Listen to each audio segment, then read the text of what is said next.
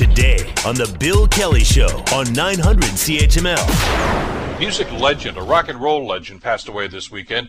Phil Spector, the uh, well eccentric and revolutionary music producer who transformed rock music, uh, died at age 81. Uh, there's a story about that too. Of course, uh, he died in California State Prison.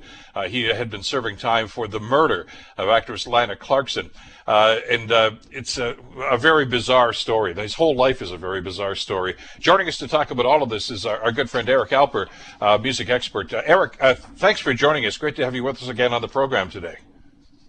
Yeah, no problem. You, I'm I'm so glad that I talked to you specifically about this because I think in the last 24 hours that we've heard about Phil Spector's death, um, some questions have sprouted up in my mind about I think the role of the media and how it is reported or how certain aspects of the media reports on very, very popular people um, who have had a large um, a, a, a, a, large piece of our lives when it comes to the music in the case of Phil that he created.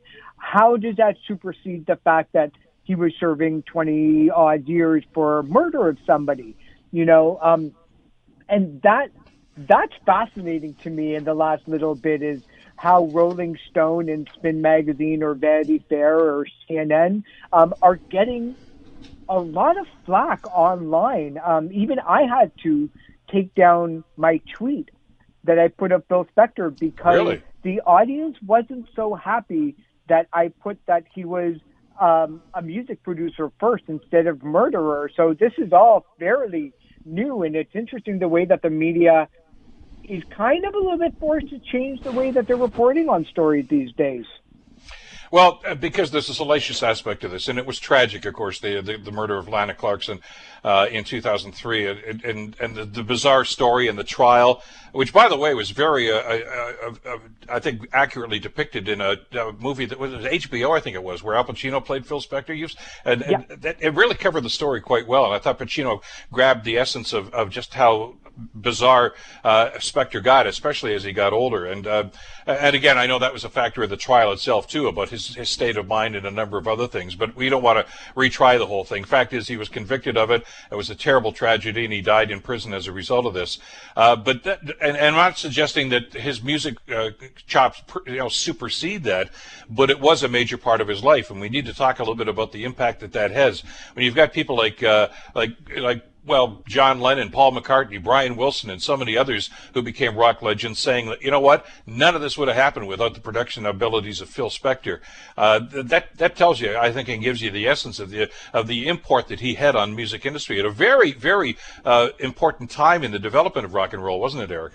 Yeah, and a very early age too. You know, by the time that he was you know, just 18 years old, a teenager, a kid, he, he was changing the way that music was not only recorded in the recording studio, because at that time, you know, in the 50s, uh, uh, the recording studio was just a place for the musicians to go. Somebody hit a button and that was it. You were essentially recording the performance. But Phil Spector wasn't the first to explore the potential of the musical expression that producers and the artists can have while being in the studio Les Paul was doing this about 20 years before Phil Spector did, but he was the first one really to make music for teenagers. And when you hear Da Doo Ron Ron by the Crystals or Be My Baby by the Ronettes or Darlene Love's, you know, Christmas Baby, Please Come mm-hmm. Home, that was music for the kids. And he was creating music that in his eyes was just as important and big and luxurious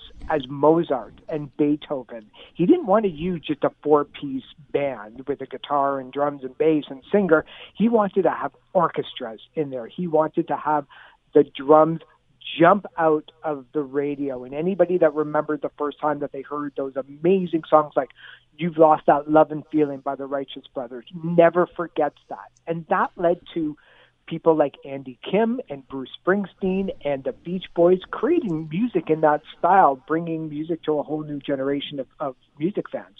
There was an interesting twist about this too, as you uh, about the methodology, and it's all this wall of sound. And by the way, I remember an interview with uh, Hal Blaine and uh, Carol Kaye, two of the great studio musicians in in the Wrecking Crew, of course, that were in on most of those sessions.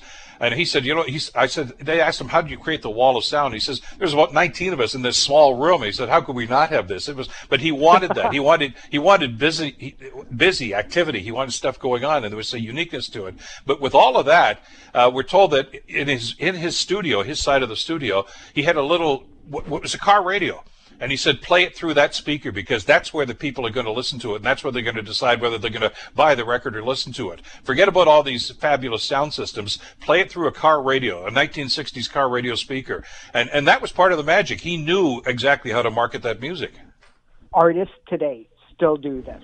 When they finish a song, the first thing they do is put it on a cassette tape or a CD and they stick it in their car and go for a drive. And that is how the music is is you know as much as we all want to talk about music streaming services or or the success and and viability of YouTube, um, you know, overtaking how music consumption or music discovery happens, the people today still were brought up listening to the car radio and listening to those those songs that stay with them forever through that. So it's interesting that that he was one of the first people to actually do that because he understood how music consumption actually happens, how people feel where you you know most of his songs were really about sex, but you know in the 50s you never mentioned any of that. No, um, but you know the teenagers understood, and more importantly, the 12 to 15 year old girls understood because that was exactly who his target market was.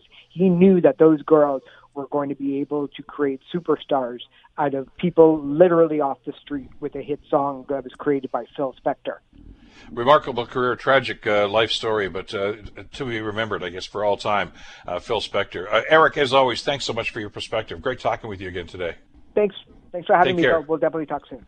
You betcha. Eric Alper, music expert, uh, talking about the life and uh, tragic uh, end of Phil Spector, dying in prison after his murder conviction for the tragic death, of course, of, of Lana Clarkson. The Bill Kelly Show, weekdays from 9 to noon on 900 CHML.